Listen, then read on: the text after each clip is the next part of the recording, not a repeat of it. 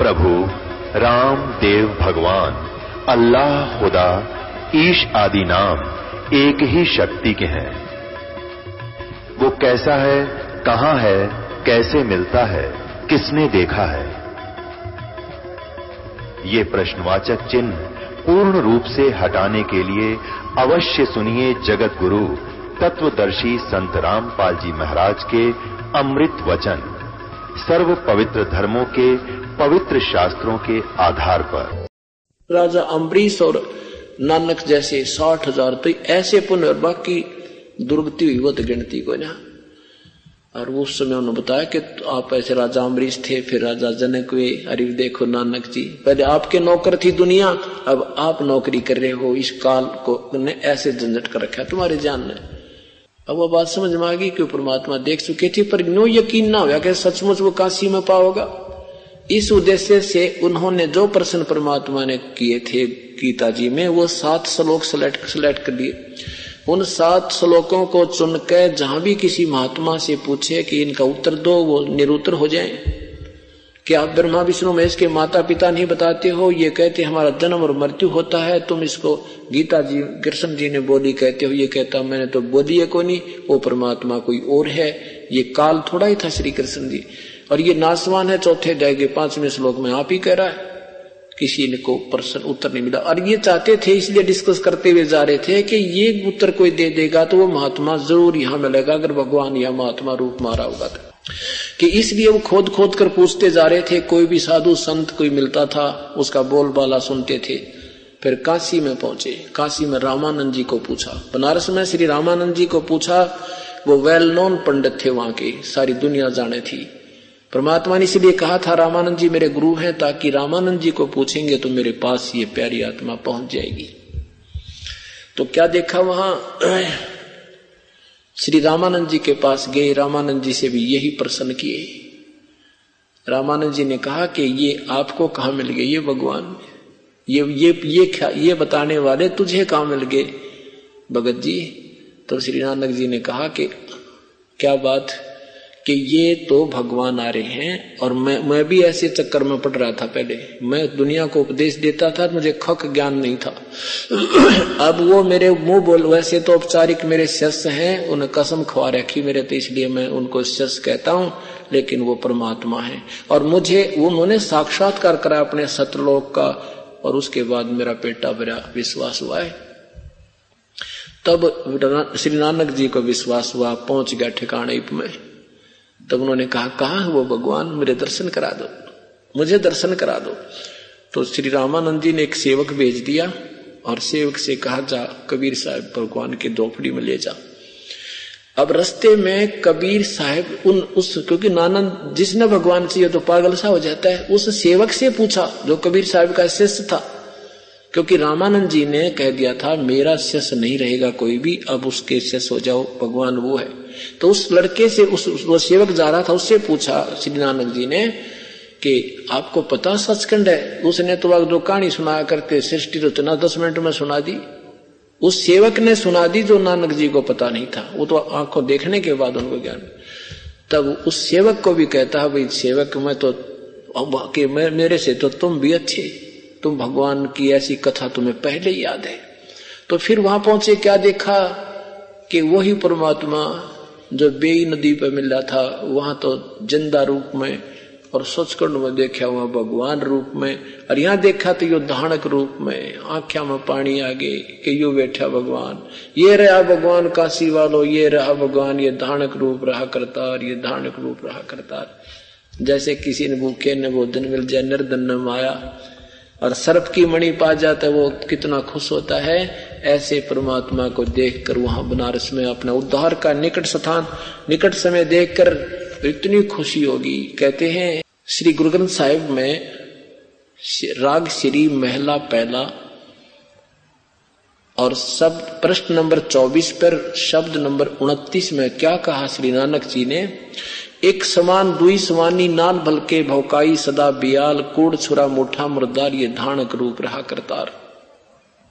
मैं पथ की पेदन करने की कार, ओ बिगड़ रूप रहा विकराल तेरा एक नाम तारे संसार में, एहा आस, एहो आधार। तेरा एक वो सतनाम संसार को पार कर दे, मैं उसी आस लेकर तेरे पास आया हूँ। मुख निंदा आख्यान दिन रात, परगर जो ही नीच मनात काम क्रोध तन वसे चंडाल, ये धानक रूप रहा करतार। फाई सूरत मलुक वेश, ए ठगवाड़ा ठगी देश, खरा सियाणा भोता भार, ये धानक रूप रहा करतार। अब क्या कहते हैं, ये फाई सूरत, ये आकर्षित इसका चेहरा, यानी ये मनमोहन सूरत इसकी फंसाने वाली, आकर्षित करने वाली, कितनी प्यारी सुंदर श्री मालिक ये फाई सूरत और मलुक की वेश यहाँ आया तो जो दानक बन बैठा। और वहाँ सतलोक में ये परमात्मा ये जहाँ जाता है, वैसी वेशभूषा बना लेता है। मुझे मिला था जब ज़िंदा महात्मा के रूप में था। ऐसे रूप वेशभूषा थी। कहते, फाई सूरत मलुक की वेश, ए ठगवाड़ा ठगी दे से कहते, लोगों, ये अपना महिमा नहीं अब ये पहचान नहीं सकता इसको कोई। ये अपनी वास्तविकता को छुपाए बैठा है। ए ठगवाड़ा, प्यार में कहते हैं, ये बैठा ठग। ए ठगवाड़ा ठगी देश, इसको ब्रह्मा, विष्णु, महेश भी नहीं पहचान पा रहे, ये भगवान है। देखिए, गरीब हुआ बैठा। और ये खरा सियाणा बोता बाहर ये बालक नहीं है, ये निराधानक नहीं है, ये बहुत विद्वान है, ये सर्वज्ञ है खरा सियाणा बोता भार। ये तुमने क्या यो धानक दिखाई देता लोगो? ये बड़ा वज़न है इसमें, अर्थात ये बहुमूल्य है। ये पूर्ण परमात्मा है। मैं कीता ने अपनी उस नादानी को जो उनके साथ वाद विवाद में कहा था, ये नीच है, ये क्या जाने? उस अपनी नादानी को, अपनी उस अनजान बातों की अक्षमा याचना करते हुए कहते हैं, मैं कीता न जाता, हराम खोर। कहते हैं, मैं कुछ कर्ण दंड का भी ना था, और आपके साथ मैंने वाद विवाद किया। मैं कीता न जाता, हराम खोर वो किया मुँह देसा दुष्ट चोर। कहते हैं, हमने तो काल ने उलझा रखा था, जिस कारण से हमने आपके साथ वाद विवाद कर दिया। मैं कीता न जाता हराम खोर ऊ, किया मुँह देसा दुष्ट चोर नानक नीच कह विचार ये धानक रूप रहा करता अब नानक श्री नानक जी कहते हैं कि मैं बिल्कुल सोच समझ कर सही विचार करके बता रहा हूँ लोगों ये भगवान है। अब नानक जी कोई नहीं माने के झूठ बोला ये तो दानक है। ये ये इसने भगवान बतावा देगी इतनी दूर से आके महापुरुष ये भगत आदमी बावड़ा हो गया। अब फिर नानक जी की बात को कोई हिंदू सुनने को तैयार नहीं था। परमात्मा ने कहा कि श्री नानक जी से कहा कि मेरा भेद मत दे किसी को, आप अपना जो है, शांत रहो। अभी ये टाइम नहीं आया है। ये बैठे हैं ना, ये काल के भेजे हुए पांडे, ये हमारी और ये काजी और ये अभी इन भोरी आत्माओं को ऊपर नहीं आने देंगे। समय आने दे, ये सार नाम नहीं बताना किसी को तुमने। और ये नाम मैं तुझे देता हूँ, सतनाम आप भक्ति करो, फिर तुम्हें सार नाम दूँगा।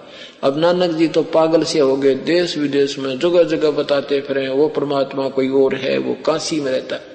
ऐसे बारह वर्ष तक वो जगह जगह घूमते रहे। तब तो परमात्मा उनको फिर मिले कि नानक जी, ऐसे मत इन मूर्खों के साथ घूमो, ये कोई नहीं मानने वाला, आप बैठ कर अपनी भक्ति करो, उनको सार नाम दे दिया। सार नाम दिया और इसको बताना नहीं किसी को। बस अपना कल्याण करवाओ। तो सोलह वर्ष तक अपने घर रह करके खेतों में, ज़मीन में, पर रहे वहाँ खेती करी और नानक जी अंतिम सोलह वर्ष फिर लास्ट में उस आदेश से परमात्मा के थे अपना गुप्त रहे और भक्ति करके बेड़ा पार करा के। अब इनका प्रमाण दिखाते हैं। एक और नाम लिखा है उस कबीर परमात्मा का, श्री गुरु ग्रंथ साहेब। राग तिलंग महिला, पहला पृष्ठ 721 पे। क्या लिखा है? एक अर्ज़ गुप्तम पेश तो दर कून करतार, हक्का कबीर करीम तू बे अप्रवर्तिकार यह नाम भी लिखा है, वहाँ जाति भी लिखी है। और भी काफ़ी जगह जगह जगह अपने अमृतवाणी में लिखा है कि नीच जात परदेसी मेरा, पल आवे, पल जावे वे। नीच जात परदेसी मेरा। क्योंकि प्यार में कह रहे हैं, तुमने यो नीच दिखा है, पर भाई ये बहुत परम शक्ति युक्त है। फिर कहते हैं कि नानक भगवत, जन तेरा, जन तुरा तेरे चाकरा पाखा के, भगवान मैं तो तेरे सेवकों का भी, सेवकों की भी चरणों की धूल हूँ, क्योंकि मेरे से ज़्यादा ज्ञान तो आपके संपर्क में रहे इन सेवकों को भी हो चुका है, उस सतपुरुष के बारे में। ऐसे ये ज्ञान किया। अब श्री नानक साहेब जी को के विषय में, देखो, कबीर सागर जो है, कबीर साहेब की जो अमृतवाणी श्री धर्मदास साहब ने कबीर सागर रूप में लिपिबद्ध की हुई है। तो उसमें भी प्रमाण है। जितना आदरणीय और अथेंटिक यानी प्रमाणित शास्त्र श्री गुरु ग्रंथ साहिब है, इतना ही श्री कबीर सागर है। और कबीर सागर श्री गुरु ग्रंथ साहिब से पहले का है। इसलिए श्री गुरु ग्रंथ साहिब में कबीर साहिब की वाणी कबीर सागर से और कबीर साखियों से ही ली गई है। तो इसमें क्या लिखा है? नानक सा तप की ना भारी बहुविद भय ज्ञान अधिकारी। कबीर सागर में सवसम वेद पृष्ठ नंबर एक सौ उनसठ से अठावन से एक सौ उनसठ तक की वाणी सुनाता हूँ। नानक सा की ना तप भारी बहुविद भय ज्ञान अधिकारी। भक्ति भावता को लख पाया तापर सतगुरु की नींद आया। ज़िंदा रूप धरो तब ज़िंदा रूप तरो, धरो तब भाई, हम पंजाब देश, हम चले जाई। परमात्मा कहते हैं कि फिर मैंने ज़िंदा रूप बनाया और वहाँ पंजाब देश में चले गए पहले पश्चिमी पाकिस्तान भी पूरा पंजाब एक राज्य ही माना जाता था। ज़िंदा रूप धरो तब भाई, हम पंजाब देश चल आई। अनहद बानी कियो पुकारा, सुनकर नानक दर्श निहारा। सुनी अमर लोक की बानी, जान पड़े निज समर्थ ज्ञानी। श्री नानक साहब से फिर लिखा, आवो आवो पुरुष महागुरु ज्ञानी, अमर लोक की सुनी न बानी। श्री नानक जी ने कहा कि मैंने तो आज तक ये अमर वाणी ये ज्ञान किसी से नहीं सुना था। कहो न, कहू न कही अमर निज बानी। अर्ध सुनो प्रभु ज़िंदा स्वामी, कहा अमर लोक रहा निज धामी, कहा कहू न कही, अमर निज बानी धन कबीर तुम परम गुरु ज्ञानी। कोई न पावो भेद तुम्हारा, थाक चके, खोद थके ब्रह्मा चहु वेदा। कोई न जाने तुमरा भेदा, खोज थके ब्रह्मा चहु वेदा। जब नानक श्री नानक जी को कबीर साहब क्या कहते हैं? ज़िंदा महात्मा के रूप में। ग्रंथ कबीर सागर में लिखा है। जब नानक तब बहु बहु तप कीना निरंकार बहुते दिन चीना जिसको तुम निरंकार मानते हो, ये तो आपने ना बेरा कितनी बार इसकी भक्ति कर ली। निरंकार से पुरुष नियारा, जाकी सात अजर दीपता कीटक सारा। वो परमात्मा सतलोक में रहता है, अमर रूप लोक में, और उस निरंकार से न्यारा भगवान है। जो तुम निरंकार कहते हो, काल इससे अलग है वो प्रभु। पुरुष बिछो हुआ कहते, जब से हमसे बिछड़े भाई, साठ हज़ार भल जन्म तो हो पाई। जब से तू हमसे बिछड़काई है, मेरी प्यारी आत्मा, उससे अब तक तेरे साठ हज़ार तक राजा अमरीश और जनक जैसे जन्म हो लिए। और फिर भी जन्म मृत्यु ये कष्ट प्राणी का गया नहीं। अब देखो, आप नानक जी बने हो, हैंड टू मावत हो गए। और पहले आप राजा थे, आपकी पूरी पृथ्वी कमांड चलाई थी अमरीश रूप में। और आज तुम नौकर हो, क्योंकि पुण्य समाप्त हुए। अब कलयुग में आपका वो साधना नहीं बन रही। वो वैसे संत नहीं मिल सकते जो पहले आपके गुरु थे। तो अब भक्ति बिल्कुल नहीं बनेगी। जब तय हमसे बिछुड़े भाई, साठ हज़ार भल जन्म, भगत जन्म भगत तुम पाई। भक्त के यानी अच्छे भगत के जन्म तुम प्राप्त कर चुके हो। दर दर जन्म भक्ति भल की ना फिर फिर फिर काल निरंजन चक्कर दीना गहो मम शब्द तो उतरो पारा, बिन सत शब्द लहयम दुआरा। तुम भड़ भक्त भवसागर आवा तो और जीव की कौन चलावा? तेरे जैसे महापुरुष भी चौरासी में चक्कर काट रहे हैं तो आम जीव की कहा ठिकाना है? क्या कहते, तुम बड़ भक्त भवसागर आवा और जीव का कौन चलावा? निरंकार सब सृष्टि भुलावा, तुम कर भक्ति तो लौट क्यों आया? आप आप जैसी पुण्यात्मा भी चक्कर काट रही हैं अमरीश जैसे, नान, श्री जनक जैसे। और यदि तुम्हारी ये भक्ति सत्य थी तो पुनर्जन्म क्यों हुआ आपका? तो क्या कहते हैं, श्री नानक साहब ने कहा, श्री नानक साहब ने फिर अपनी बता धन पुरुष धन पुरुष तुम धन पुरुष तुम ये पद भाखी ये पद हम।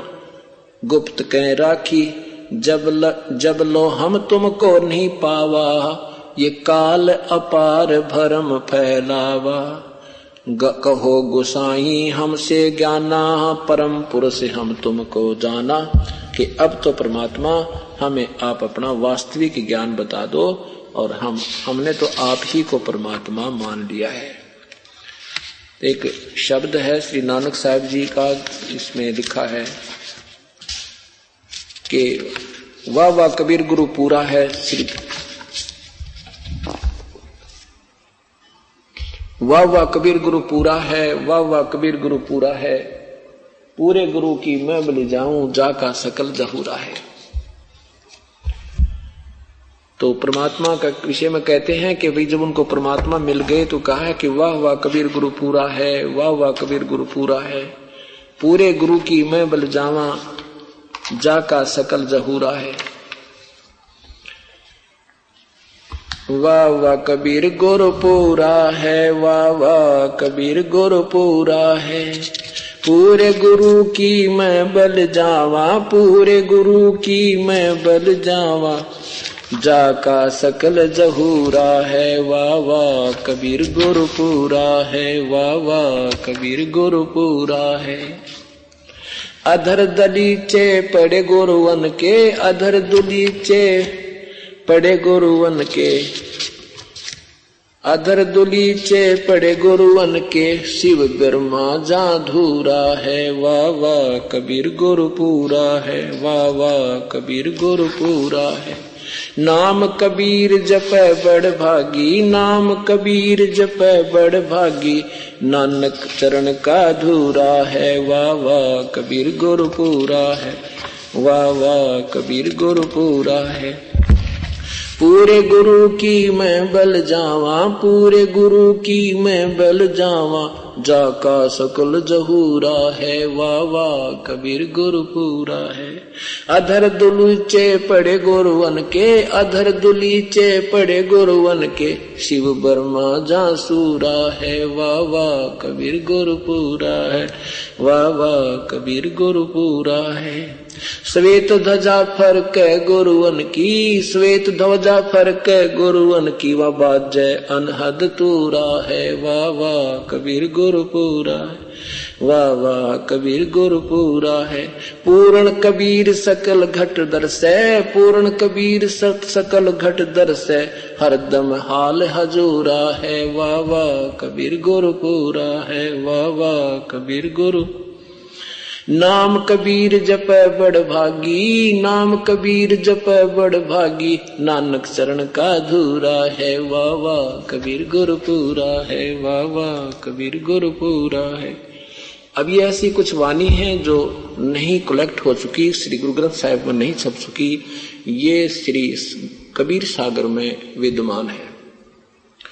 अब कहने का भाव ये है कि श्री आदरणीय गरीबदास साहब ने भी इसको सेकंड किया है ज्यो का तो कि पहले ये राजा अमरीश थे, फिर राजा जनक हुए। और फिर क्या बताते हैं? झांकी वेक कबीर की नानक की तीवाह वह सिखों का गल पड़ी, अब कौन छुटावेता कहते हैं, जैसे श्री नानक साहिब को परमात्मा मिले, सतलोक में देखे। और सतलोक में जब देखे, उसके बाद काशी में देखे तो जब कहा था, वाहे गुरु वो हो वाहे गुरु वाहे गुरु, यो गुरु, ये गुरु। और सत नाम यानी वो सच्चा नाम मिले तो बेड़ा पार हो नहीं तो कति बात बने नहीं। अब सतनाम, वाहे गुरु, सत, ये सतनाम बताया नहीं जाता किसी को, अनधिकारी को, परमात्मा ने कहा था, बिल्कुल मत बताना। अब सतनाम में दो मंत्र हैं, एक ओम है, ओंकार है। और दूसरा भी श्री गुरु श्री गुरु ग्रंथ साहिब के साठ नंबर पृष्ठ उनसठ नंबर पृष्ठ पर लिखा है। वो भी मंत्र है इसी में। दूसरा दो तत्व मंत्र है। उनसठ नंबर पृष्ठ पर राग श्री में, महला पहला की वाणी में संकेत किया है कि ये नाम जो हमें मिल गया और शब्द भेद पति आई, सब वेदों शब्दों के निर्णय कर लिया कि यही मंत्र सही है। और के, और की करे कराई। तो ये नाम लिखा। तो कहते हो, सतनाम देना, बताना नहीं होता किसी को। तो उस कोड नंबर बनाया इसका, कोड वर्ड। तो सतनाम कहने लगे, वाह गुरु का अर्थ है, ये सचमुच, ये गुरु, वाह गुरु वाह गुरु वह सच, वाह। वो शाबाशी रूप में कि, वाह गुरु वाह गुरु न्याल कर दिए, दया कर दिया, अपने ऐसे झंझट तो पीछा छुटा दिया। तो उसमें अब परमात्मा कहते हैं कि ये सिख समाज में वास्तविकता ज्ञान, वास्तविक ज्ञान है नहीं, जैसे हिंदू समाज में अपने सदग्रंथों के विषय में ज्ञान नहीं, सदग्रंथ कुछ कह रहे हैं, ये रट्टा कुछ ला रहे ऐसे ही श्री गुरु ग्रंथ साहब में अमर वाणी क्या कह रही है, ये वर्तमान के सिखों के जो मार्गदर्शक, ये क्यों में बांटे ये ये क्या नाम देते हैं? वाहे गुरु वाहे गुरु वाहे गुरु वाहे गुरु तेरा गुरु वाहे गुरु है क्या यू? ना वाहे गुरु का पता, ना यू मंत्र जाप करने का। अब कोई कहे तो बताओ, परमात्मा कहते हैं, वह सखा का गल पड़ी इब कौन छुटावे था? इब उसने क्यों कर समझावा? एक गुरुद्वारे का सेवक था, यहाँ तक के अंदर। वो चालीस साल से गुरुद्वारे की उन्हें सेवा कर रखी थी खराती लाल अरोड़ा। वो एक मेरा सेवक के पास आता जाता था और मैं वहाँ उसकी दुकान पर बैठा था। वो वो कहने लगे, इतने वो बुढ़ा आ गया, जो गुरुद्वारे में रहा था, सेवा करा करता वहाँ पर। तो कहने लगा, इससे पूछो, ये गुरुद्वारे में रहा है। मैंने उनसे प्रश्न किया कि आप क्या नाम जाप करते हो? कहने लगा, अमृत छक्का मैंने। माँ, अमृत भी तक कुछ छक्का होगा नो तो बता दे, के करे उस अमृत में? ने बोला, हमने सब विकार त्याग दिए और ये एक छुरी टांग रखी बराबर में, या छुरी दे रही, ये अमृत छक्कन के पछाण होती है। और साथ में, मैं, नाम क्या जाप करते हो? वाहे गुरु वाहे गुरु वाहे गुरु वो कहता वाहे गुरु मैं बोला वाहे गुरु का जाप तो श्री नानक साहिब ने नहीं बता रखा ने बता क्यों नहीं रखा? मैं बोला, सुने, मेरे पास वो थी, प्राण संगली, और प्राण संगली भी अथेंटिक मानी जाती है, पटियाला हाउस में रखी है वो। और उसको अथेंटिक माना है कि इसमें जो वो वाणी लिखी गई है, जो श्री नानक साहब जी की, श्री गुरु ग्रंथ साहिब में नहीं पहुँच पाई थी। नहीं संग्रह नहीं हो पाई थी, ये उतनी ही प्रमाणित है। मैंने कहा इसको मानते हो आप, प्राण संगली को? हाँ प्राण संगली को मानते हैं। उसमें दिखाया मैंने, हिंदी वाली थी मेरे पास, माँ देख। ये लिख रखा है, ये दो मंत्र का नाम नाम नाम, ये ये जाना। और ये नानक साहब इसका जाप करते थे, खुद कहते हैं, ये नाम जपो तुम, और श्वास से जाप करना। और उनसठ पृष्ठ पे भी ये गुरु ग्रंथ साहिब में लिखा ये मंत्र तो अगर आप गुरु, गुरुद्वारा में रहे होते उसने पढ़ के उसको, और देख लिया, सचमुच है तो यही तो कहता है, नहीं तो साढ़े गुरुवान करना सी, असी तो वाहे गुरु कराएँगे। मैं बोला, एक बात सुने कमाल की बात करता है। गुरु जी क्या कह रहे हैं? तुम उसके विरुद्ध चल रहे हो तो गुरु, गुरुमुख कहाँ हुए आप? कहाँ आप सिख हुए? तो कहने लगा, मैंने कहा, देखो गुरु जी का पेट में दर्द हो जाती है और गुरु जी वो गोली पेट पेट के दर्द की खाता है और आपके लिए लिखता है, बेटा, पेट में दर्द हो जाए तो ये बरालगन लेना। आप, आपको मैं तो मीठी गोली खाऊँगा, ये तो गुरु जी ने खानी थी। पेट तो दोनों का दर्द बराबर है। उठकर चला गया, बोला, तन, तनु की पता। मैं चल भाई, मैनू तो पता नहीं, पर तेनू तो पूरा है। तो ये चक्कर पड़ रहा। परमात्मा कहते हैं कि झांकी वेक कबीर की गरीबदास जी कहते हैं कि उस झांकी वेक कबीर की झांकी में नज़ारा। जैसे ये झांकी निकालते हैं ना, छब्बीस जनवरी बाप देखते होगे, या राजस्थान की झांकी या हरियाणा की झांकी उसमें एक बहुत दृश्य बनाए जाते हैं, खूबसूरत। वो झांकी, यानी वहाँ क्या हो रहा है क्या क्या चीज़ बने हैं। तो कहते हैं, सतलोक में वो ओरिजिनल झांकी देख कर वो वहाँ का नज़ारा देख करके, नानक की वाह वाह गुरु ओए होए। अब यह सिखा का गल पड़ी कौन छटावे था? अभी न कौन समझावे? वो क्यों कर, किस उद्देश्य से भगवान ने के विषय में प्यारी आत्मा नानक जी ने कहा था? और तुम इसका तुम इसका, उसका जो है ना, बना क्या रहे हो? इसका क्या सारांश निकाल लिया तुमने कि साढ़े गुरु के मुखों वाहे गुरु निकला था? तो ये तो भेद होते हैं संतों के नु, आम आम व्यक्ति को थोड़े दिया जा सकता है। बिना सुमारी ज़मीन में किसान बीज थोड़ा ही बीज देगा। तो ये कहानी थी। तो यहाँ परमात्मा कहते हैं, एक ना भूला, दो ना भूले, भूली सब संसारी। ये ब्रह्मा, विष्णु, महेश, देख लो तीनों देवा गरबारी कहते ये अड़ चौक चौड़े हुए बैठे हैं काम करते को मरा? और इनकी मृत्यु भी है। कहने का भाव ये है, परमात्मा, कि क्या कहते हैं भगवान, मेरे साधो भाई, सब जग भूला पाया। मेरे साधो भाई, सब जग भूला पाया। और सारे भूले पाए, कोई भी भक्ति मार्ग जानने वाला नहीं पाया। ऐसे ही श्री दादू साहेब को परमात्मा मिले थे। सात साल के दादू जी थे, बच्चा में बाहर ऐसे जंग गाँव से थोड़ा सी दूरी पर खेल रहे थे वहाँ एक वृद्ध महात्मा का, ज़िंदा महात्मा का रूप बनाकर प्रकट हुए। महात्मा का रूप बनाकर प्रकट हुए, उस बच्चे को समझाया और एक पान के पत्ते के ऊपर अपने लोटे से, करमंडल से सतलोक का अमृत लाया हुआ, उसको प्या दिया। वो बच्चा बेहोश हो गया। और वहाँ और बच्चे देख रहे थे। और उनकी आत्मा को निकाल के परमात्मा ने इसी तरह सारी सृष्टि दिखाई ऊपर कर। और तीसरे दिन, ऐसे तीन दिन और तीन रात, नानक जी भी, न वो श्री दादू साहेब जी भी बेहोश रहे। घर के रो रहे हैं, हाहाकार मच रहा है। उधर से तो फिर तीसरे दिन होश में आए तो उठकर चल पड़े और ये वाणी बोलने लगे। कहने लगे, कौन है तू? कहाँ से? कौन था वो? किसने के कर दिया? मेरे बच्चे के। तो परमात्मा ने नानू, नानक श्री दादू साहेब ने परमेश्वर की महिमा सुनाई। जो जो शरण कबीर के वो त्रिगे अंत अपारे दादू गण, गुण के ताक हूँ भाई कैतन आवे पारे।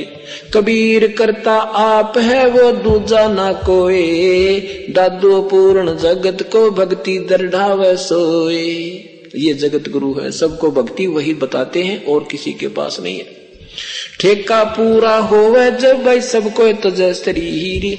दादू काल गंजे नहीं जप है जो नाम कबीर। ना, दादू जी की आयु समाप्त थी। ये दादू साहब पहले पिछले जन्मों में परमात्मा के सस थे। और इसने भी ऐसे कुछ दिन भक्ति करके त्याग दी थी। अब वो सात साल की आयु पूरी हो गई थी। अब इसको यम के दूतों ने ले जाना था। परमात्मा उसे पूर्व पहुँच गए और साथ में ये भी दिखा के देखिए यम के दूत, अब तुझे ले जाते बेटा, जब मैं तुझे नहीं आता समय पर। तो क्या कहते हैं सोमरण किया कभी? आदमी की आयु घटे है, तब यम घेरे आए। सुमरण किया कबीर का दादू लिया बचाए। अब उसको खेल खिलाते जाते हैं कि देखना तो ये नाम जाप करना जो मैं बता रहा हूँ, तेरे निकट नहीं आएँगे यम के दूत। अब क्योंकि अब सोपन में जो खेल होता है, मृत्यु के बाद ऐसा ही होता है। तो वो वो चित्रण कर रहे हैं दादू साहब, कि आदमी की आयु घटे तब यम घेरे आए, यम के दूत आकर घेर लेते हैं। सुमरण किया कबीर का, दादू लिए बचाए। मेट दिया अपराध सब आए मिले छन माही। हमारा पिछला जो मेरे से अवगुण हुआ था पिछले जन्म में, जैसे राबिया ने भी छोड़ दिया था भक्ति, कहते इसे दयालु हैं, वो सब दोष माफ़ कर दिए, मुझे फिर आकर मिल गए। मेट दिया अपराध सब, आ मिले छन माही। दादू संग ले चले हे, कबीर चरण की छाही। सेवक देव निज चरण का दादू अपना जान, ब्रंगी सत कबीर ने कर लिया आप समाने। दादू अंतर्गत सदा छिन छिन सुमरण ध्यान, वारू नाम कबीर पर पल पल मेरे प्राण। सुन सुन साख कबीर के यु काल नवावे माथ, दन दन तीनों लोक में दादू जोड़े हाथे। रहे के परमात्मा कबीर साहब की महिमा सुनकर यू काल भी नतमस्तक हो जाता है। और मैं तो अपने भगवान के आगे हाथ जोड़ू, मेरे कौन सा भाग देख हुआ जो मुझे आकर परमात्मा मिल गए? फिर क्या बताते हैं कि केहरी नाम कबीर का विषम काल गजराजे दादू भजन प्रताप से यु भाग्य सुनत आवाज़। के काल कोई छोटी शक्ति मत जानना, ये तो समझो हाथी जानो। और परमात्मा को केरी जानो। केहरी बब्बर शेर, हाथी जो है, परमात्मा, केहरी जो होता, शेर शेर की आवाज़ सुनते ही हाथी लीद करने लग जाता, जो कितना तगड़ा दिखे। तो कहते हैं, परमात्मा इसके के सामने, यू हाथी की ऐसी स्थिति रूप है। ऐसा प्रभु के सामने, कबीर के सामने काल है। केरी नाम कबीर का ये विखम काल गजराज, दादू, भजन प्रताप से भाग्य सुनत आवाज़। पल एक नाम कबीर का। दादू मन चितलावे आथी के असवार को फिर स्वान काल ना खावे। परमात्मा कबीर साहब की शरण में आने के बाद, पूरी मर्यादावत लगने के बाद कहते हैं, तुम इतना सेफ़ हो जाते हो इस काल से। जैसे हाथी के ऊपर कोई व्यक्ति बैठ जाए तो कुत्ता उसको हानि नहीं पहुँचा सकता। इतना उसकी पहुँच से दूर हो जाता है। तो ऐसे आप परमेश्वर की शरण माने के बाद इतने सुरक्षित हो जाते हो। आप आप नीचे उतर जाओ, डरते, वो कुत्ते फिर तो वैसे खा ले तुम्हें। नहीं तो हाथी पर बैठे रहने वाले को कुत्ता नहीं, हानि कर सकता। ऐसे ये काल का कोई अटैक आप पर नहीं हो सकता। अब दादू साहब कहते हैं, जिन जिनमो को निज नाम दिया, सोहे सतगुर हमारे। दादू दूसरा कोई नहीं ये। कबीर सिरजनहारे ऐसे दादू साहब को परमात्मा मिले और उनका उद्धार किया। अब एक पाँच मिनट की कथा और सुनाऊँगा, फिर ये चैप्टर क्लोज हो जाएगा। श्री मलुकदास साहब जी, ये बहुत बड़े किसान थे और एक गाँव में के चौधरी थे ये। वहाँ कबीर परमात्मा अपने सेवकों के यहाँ जाते थे घर घर जाकर के प्रचार करते थे। तो चौधरी साहब ने देखा कि गरीबों के, गाँव के अंदर एक, किसी ने शिकायत कर दी कि एक मस्टंडा आया हुआ है, रोज़ाना हलवे बनवावे, खीर बनवावे, खावे, और जो है ना गुमराह कर रहा है, उसको धमकाओ चौधरी साहब। अब चौधरी साहब, क्योंकि भगवान से डरने वाले तो होते ही थे, एक दिन देखा, दो दिन देखा चौधरी साहब का वहाँ से निकलना हो, उधर अलवे में तड़का वो पात में घी डालना हो उठा ढूंढा, चौधरी साहब को महक चढ़े, तीन दिन, तीसरे दिन उसने सोचा, भाई, सचमुच ये तो अच्छा निकम्मा आया, रोज ही हलवे खाता है। तो उसके परमात्मा के साथ सामने पहुँच गया, कहने लगा, भाई, आप कौन हो, कहाँ से आए हो, क्या कर रहे हो ये? अपना परिचय दिया कि मैं सतलोक से आया हूँ और यहाँ अपने भगवान की भक्ति कर और करा रहा हूँ। तो मुलकदास जी ने कहा, मुलक राम जी ने कहा कि भाई, तू करके खाया करे, बिना करे कहा से आवे? क्यों दुनिया को बहका रहे हो आप? तो परमात्मा ने कहा भी मुझे तो भगवान बिना किए ही दे रहा है, मुझे करने की आवश्यकता ही नहीं। तो मुल्क मुल्क राम जी कहने लगे, भाई, भगवान मुझे क्यों नहीं देता बगैर खाए? किए। परमात्मा ने कहा, तुझे विश्वास नहीं है प्रभु पर इसलिए तुम्हें नहीं दे रहा। तो मुल्क मुल्क राम जी ने क्या शर्त रखी कि आज मैं विश्वास करके जाता हूँ, भगवान पर देखता हूँ मुझे वो आज खाना खिलाएगा। अगर यदि आज भगवान ने खाना मुझे खिला दिया तो मैं तेरे शरण में आ जाऊँगा, तेरा दास रहूँगा। यदि आज खाना नहीं खिलाया तो मैं तुझे अपने मजदूर बनाकर रखूँगा। परमात्मा ने कहा, मुझे शर्त मंजूर है, पर विश्वास पूरा रखना। अकोली पक्की। अब सुबह सुबह की बात थी, ना घर वालों को बताया, चौधरी साहब ने कहा, जा रहा हूँ अपने खेतों की बजाय दूसरों के खेतों में, दूसरी सीमा में, दूसरे गाँव की सीमा में पहुँच के एक बड़े से वृक्ष पर चढ़ कर बैठ गया। अब देखू आज कौन खाना खिलाओ मुझे। रस्ते के साथ से वो वृक्ष था। उधर से क्या हुआ कि ये भेड़ बकरियों वालों का कोई त्योहार था? उन्होंने एक, एक साथी से कहा भाई तू इतने खीर बना ले हम बकरी चरा डावे वो उसी वृक्ष के नीचे आकर एक चूल्हा डाल के एक पतीले में खीर बनाने लग गया डेगची में डाल के। अब खीर जब बनने को होली इतने में देखा कि घोड़ों पर डाकू आ रहे हैं दूर से धूल उठती देखी उस खीर बनाने वाले ने। उन जंगल में रहने वालों को पता होता था कि ऐसी गति यहाँ इस क्षेत्र में तो डाकू आ सके इंसान नहीं आ सकता। वो डरता छोड़ कर उस खीर बनती ना, वो भी भाग गया। अपने साथियों के पास भी डाकू आ गए। वो बकरियाँ वाले भी दूर ले गया आग अपनी बकरियों को। अब उन डाकुओं के ने वहाँ आकर देखा कि एक वृक्ष के नीचे कोई वस्तु रखी है किसी पात्र में। तो उन्होंने कहा भी देख तो लो, इसमें क्या है? भूख लगी है, कोई खाद्य खाने की चीज़ हो तो खा लेते हैं। एक ने उठकर, उतार कर देखा, उसका ढक्कन, कहने लगे, जी, ये तो खीर बनन लग रही है। उस्ताद भूख भी लगी है। तो उनमें से एक ने कहा भी देख लो कि देखो हमारे साथ धोखा कर गया हो कि उसमें मिला गया हो और इसका चेक कर लो, किसी पशु पक्षी ने खिला गया कोई व्यक्ति ने। उन देखा, भाई, ये खीर बनाने वाला इतना जल्दी कहाँ गया? देख लो, यहीं कहीं छुपा होगा, डरता। उन्होंने देखा, एक ने इधर देखा, एक ने इधर, एक ने ऊपर देखा कि वो बैठा ऊपर। और कहा भी आ जा नीचे, भगत जी तो। वो बोला, मैं ना हूँ नीचे आ जाए तो उन्होंने अपना वो बंदूक दिखाई कि, आओ, है, गोली मारे तेरे। तो वो डरता नीचे आ गया।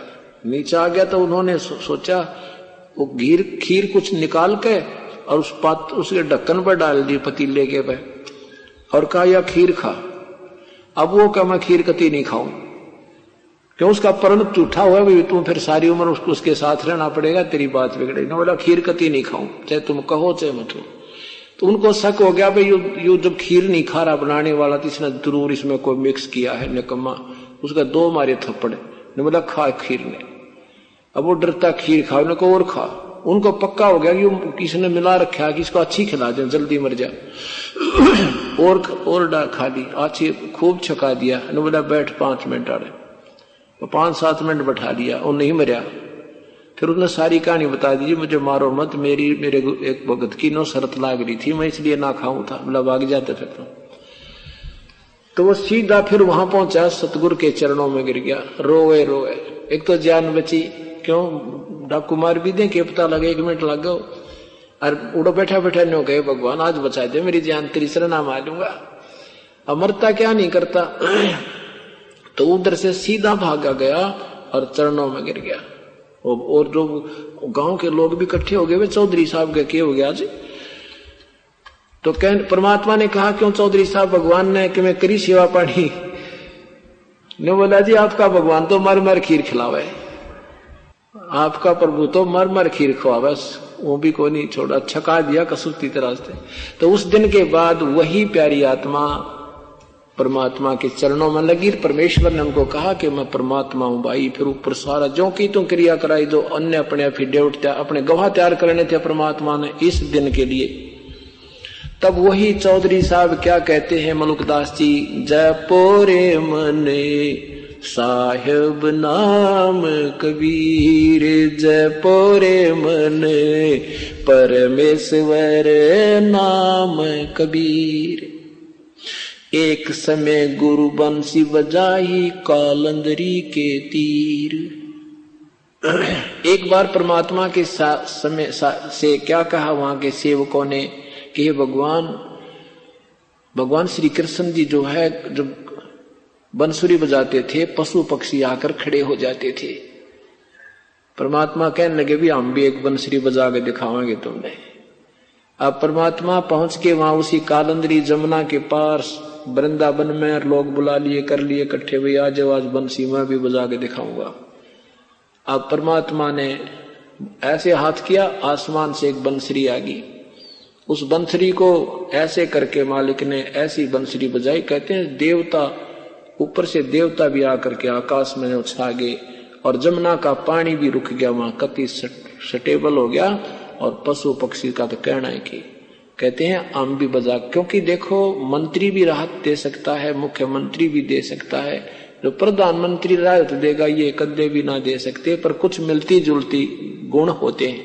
इस करके हमने सारी ही सारी क्रेडिट सारा ही क्रेडिट श्री कृष्ण जी को दे रखा था। जय पोरे मन साहेब नाम कबीरे, जय पोरे मन परमेश्वर नाम कबीर। एक समय गुरु बंसी बजाई कालंदरी के तीर। एक समय गुरु बंसी बजाई कालंदरी के तीर। सुर नर मुनि जन सब थकत बहे वो, रुक गया दरिया नीर। जपोरे मन साहेब नाम कबीर जपोरे मन परमेश्वर नाम कबीर। काशी काशी तज गुरु मगहर पहुँचे, दोहू दीन के पीर। काशी तज गुरु मगहर आए, दोनों दीन के पीर। कोई गाडे, कोई अग्न जरावे, ढूंढा ना पाया शरीर। जपोरे मन साहेब नाम कबीर। जयपोरे मन परमेश्वर नाम कबीर। चार दाग से न्यारे सतगुरु अजरो अमर शरीर। चार दाग से न्यारे सतगुरु अजरो अमर शरीर। दास मलूक सलूक कहत है, खोजो हो खसम कबीर जपोरे मन साहेब नाम कबीर जपोरे मन परमेश्वर नाम कबीर। चार दाग से सतगुरु न्यारे, अजरो अमर शरीर। चार दाग से सतगुरु न्यारे, अजरो अमर शरीर।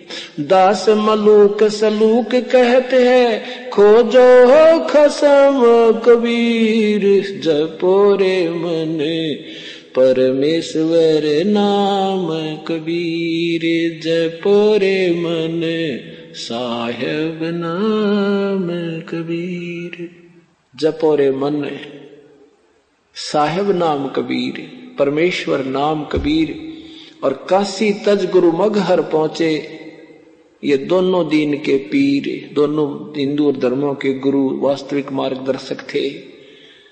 और भाई कोई गाडन कोई गाडे कोई अगन जलावे, हिंदू कहे हम इनके अंतिम संस्कार अंतिम संस्कार अपने हिसाब से करेंगे, अग्नि प्रवाह से जलाएँगे और मुसलमान के हम इनको गाड़ेंगे, हम अपनी विधि से इनका अंतिम संस्कार करेंगे। नहीं तो लड़न मरण तैयार हो गए कहते, कोई गाड़े, कोई अग्न जरावे और फिर ढूंढा ना पाया शरीर। चार दाग से सतगुरु न्यारे, जैसे चार तरह से अंतिम संस्कार शरीर का करते हैं। एक तो गाड़ते हैं एक अग्नि में संस्कार करते हैं, जलाते हैं, एक हवा में डाल देते हैं ऊपर, वो उसको पशु पक्षी खा जाते हैं, फिर उन आडियों को बाद में कहीं डाल देते हैं और एक जल प्रवाह कर देते हैं। इस तरह चार प्रकार दाग दिया जाता है, अर्थात हम तीन संस्कार किया जाता है। तो परमात्मा कबीर साहब, इन चारों दागों में नहीं आते, अर्थात वो अजर अमर है, सह शरीर आते हैं और सह शरीर जाते हैं। इसलिए दास मलुक जी कहते हैं, मलुक राम से मलुक दास बने और कहते हैं, खोजो खसम कबीर। उस मालिक ने, उस खाविंद ने, उस परमात्मा कबीर सबके दाता ने, सबके पति को, इन आत्माओं का पूर्ण पति कहते, उस खुसम ने, उस मालिक को, उस धनी को ढूंढ लो भाई, बाकी सब व्रत है। बोलो, सतगुरुदेव की जय। पुण्यात्माओं ने सुबह परमेश्वर का परिचय पढ़ा, सुना, परमात्मा कौन है, उसका वास्तविक नाम क्या है? उसके लिए आधा दर्जन साक्षी आपके समक्ष प्रस्तुत किए गए उन महापुरुषों की अमर वाणी के माध्यम से प्रमाणित किया गया जिनमें से कौन कौन हैं? आदरणीय धर्मदास साहिब जी आदरणीय गरीबदास साहिब जी आदरणीय स्वामी रामानंद जी महाराज आदरणीय नान, श्री नानक साहिब जी महाराज आदरणीय श्री दादू साहेब जी महाराज आदरणीय श्री मलुक दास जी महाराज।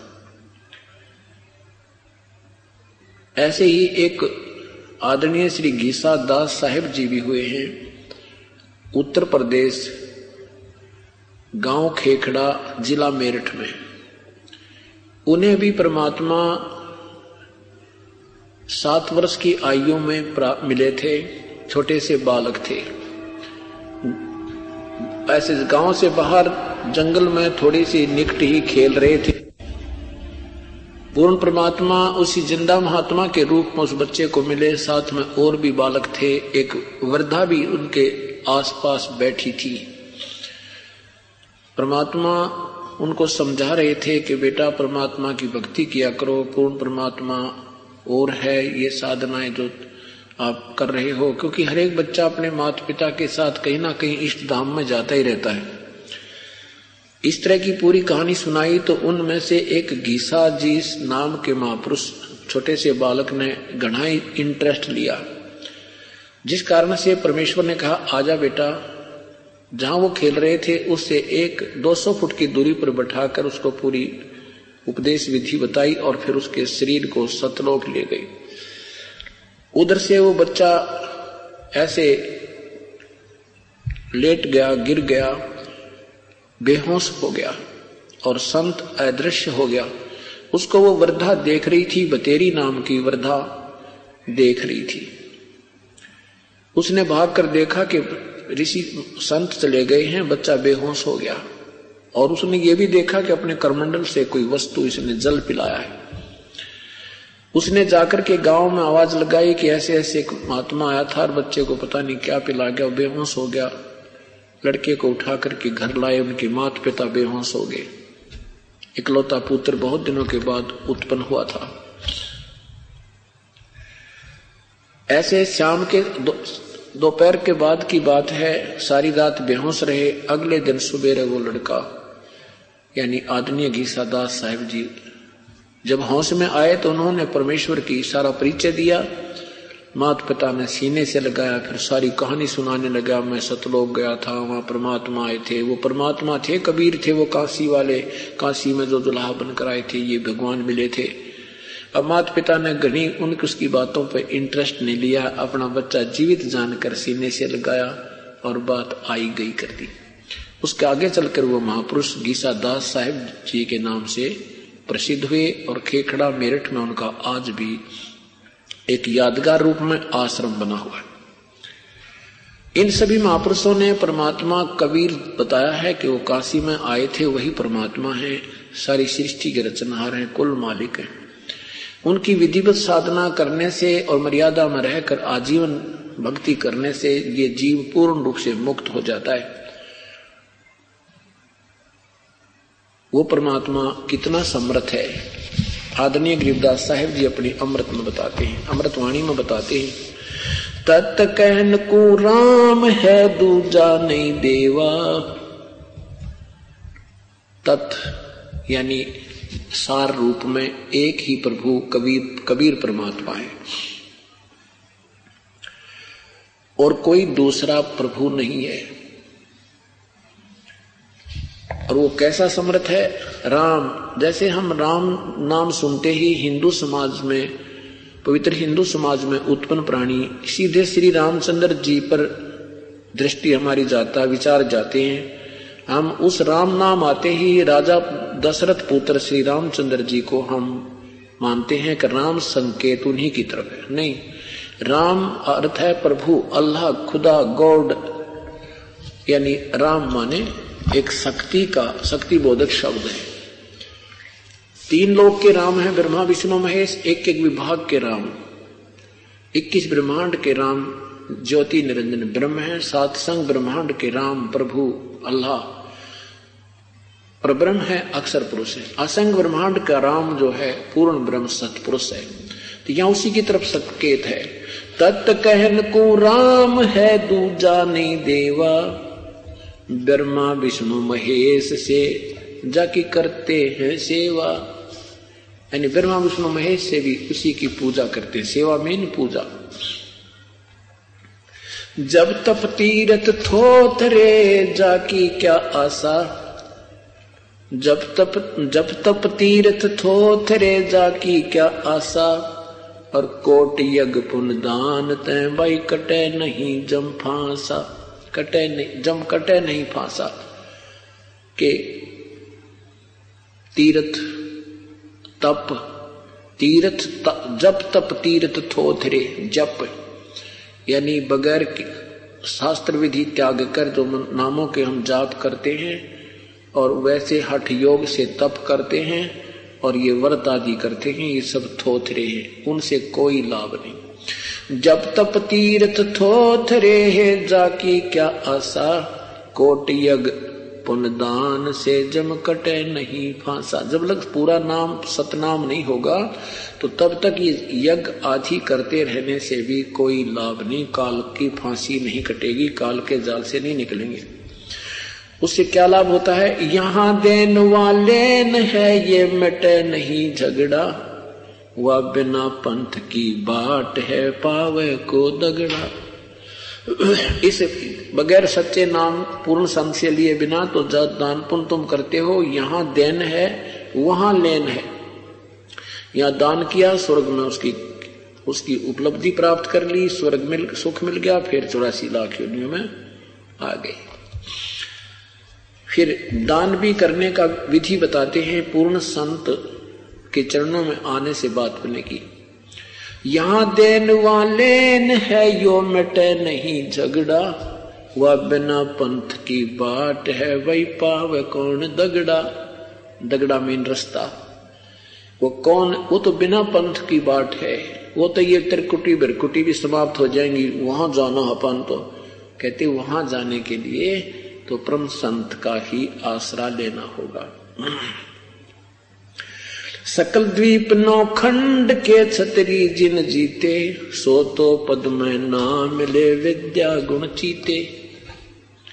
परशुराम जैसे महापुरुष ने बेसिक यह महिमा प्राप्त कर ली, अक्षत्रियों को मार डाला, लेकिन परमात्मा नहीं प्राप्त कर पाए और इस पाप के भागी अलग से हो गए।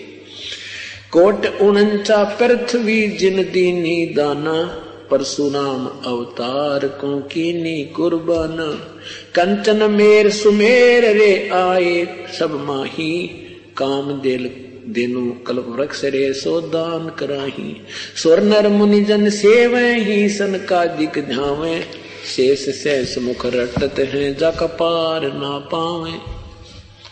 उस परमात्मा की ये शेष एक हज़ार मुखों से, ज़ुबान मुख से रट रहा है, लेकिन उस परमात्मा की का वार पार नहीं पा पाए ब्रह्मा, विष्णु, महेश रे देवा दरबारी संख कल्प युग हो गे जागी खुल ना तारी। परलय संख असंख रे पल माही बिनानी, गरीब दास निज नाम की महिमा हम जानी। कि निज नाम की, सार नाम की हमने महिमा का पता लगा बाकी तो कोई कुछ साधना करके अंडी पाक गया, कोई कुछ साधना करके सिद्धि में प्रसिद्ध हो गया। कहते, हमने तो वास्तविक ज्ञान प्राप्त हो गया। अब हम डरे नहीं ढोएँगे, हम ये अनजान साधना नहीं करेंगे। अवगत राजा राम है चकवे अविनाशी। राजा राम, राजा माने सम्राट।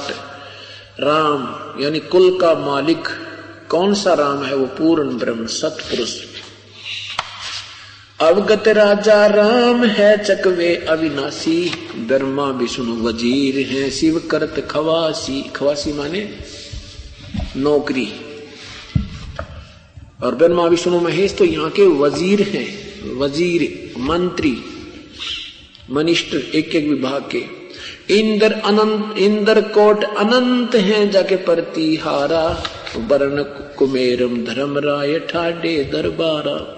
तैतीस कोटि देवता ऋषि से, अठासी वैष्णो कोट अनंत है गुण गावे राशि। नौ योगेश्वर नाद भर सुरपुर है शंखा सनकादिक संगीत है वो अव अवचल गढ़बंका। शेष गणेश और सरस्वती और लक्ष्मी गौरा श्यावत्री गौरा रटेश गण शंख श्यावत्री। शेष गणेश और सरस्वती और लक्ष्मी राजे।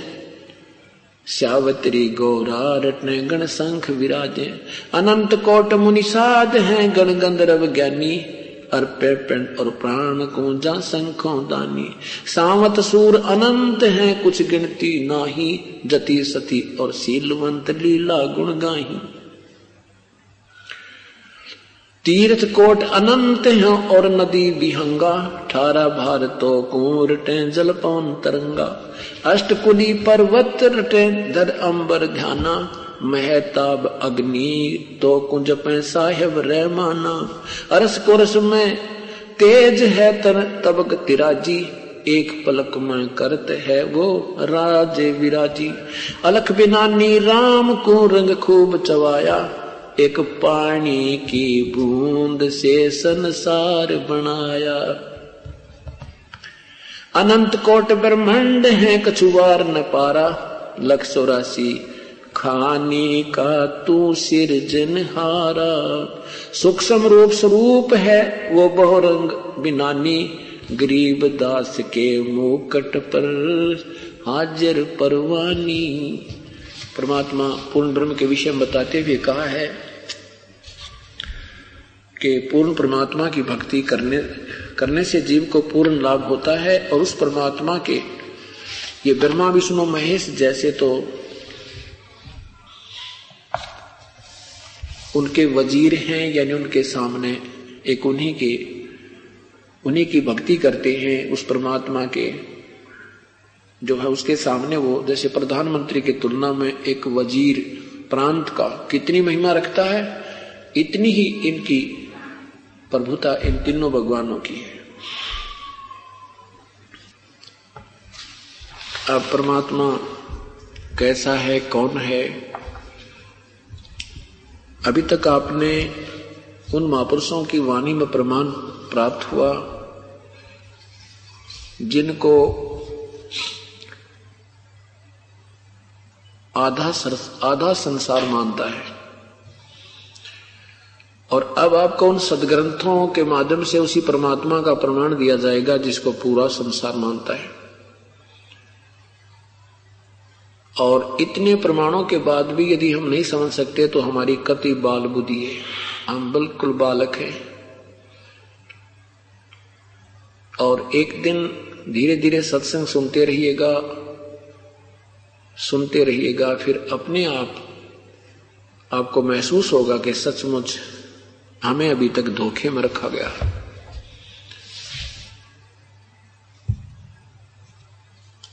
और जब हम पूर्ण रूप से निर्णायक ज्ञान प्राप्त कर लेंगे कि ये भगवान है और दूसरा प्रभु है, नहीं, उस दिन हम भक्ति पर दृढ़ हो सकेंगे। नहीं तो अपना कठपुतली बना रखा है। किसी ने चार बातें सीखी, हम उसके पीछे हो लिए किसी की अच्छी सुरीली आवाज़ होगी, हम उसके ऊपर लट्टू हो गए। किसी ने बोलने की शैली बढ़िया बना ली, हम उसके पीछे हो लिए क्योंकि हमें ज्ञान नहीं। ये दास पहले ही सत्संग प्रारंभ किया तो ऐसे ऐसे वक्ता ऐसे ऐसे संत, दुनिया संत कहे उनको, ऐसी मीठी मीठी बातें बनावे, फिर गाने का तरीका ऐसा बेंजू बेंजू बाँध के, या वैसे अपना बहुत अच्छी तरह गाने गुने गावे। फिर ये आदरणीय गरीबदास साहिब जी की वाणी का पाठ किया करते थे। तो उस पाठ के ऊपर पाठी वो बैठाते थे जिसकी घनी मीठी आवाज़ हो। बहुत अच्छी सुरीली आवाज़ हो पढ़ कर पढ़ता हुआ, और श्रोता बिल्कुल गर्दन हिलाने लग जाए। क्या बात की, बड़ा बढ़िया पाठी है। अपुण्यात्मा, ये, यही बात हमें अभी तक उलझा रही थी कि हम किसी की कोई कला पर, किसी की कोई अदा पर हम ऐसे ही आकर्षित होते रहे और अपना अस्तित्व को नहीं संभाल सके। हम फिर उनके अधीन हो गए। चाहे किसी ने कोई ढोंग कर दिया, आँखें बंद करके बैठ जाता है भाई सारी रात भजन करता है तो बड़ा साधु पड़ा है। उनके पीछे हो लिए। हम भिखारी बने रहे, हम स्वयं साहूकार नहीं बने इस भक्ति मार्ग के। यही कारण रहा कि हमें भक्ति मार्ग का वास्तविक ज्ञान प्राप्त नहीं हुआ और ना विधि मिली जिससे हम धनी हो सकते थे। और ना ही इन संतों ने हमें बताने की चेष्टा की क्योंकि इनको स्वयं मालूम नहीं था। और जिन महापुरुषों ने कोशिश किया तो इन्होंने ऊपर नहीं आने दिया उनकी बातों को।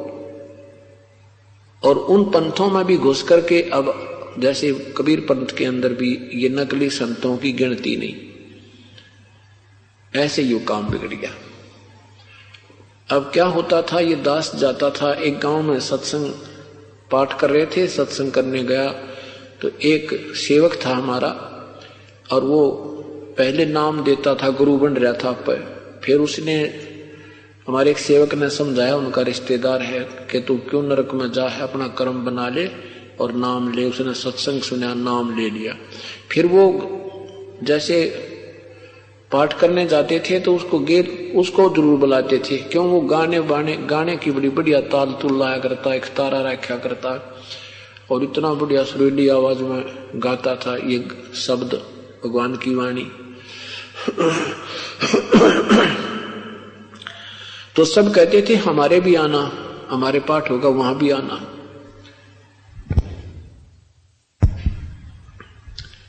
अब ये भी हमारी वीकनेस थी, कमज़ोरी होती है, कि हम अपने गुरुदेव के अतिरिक्त किसी दूसरे को प्रेफरेंस देते हैं, महत्व देते हैं तो हम गुरु भरता पद से गिर जाते हैं, जो प्रभु को पसंद नहीं।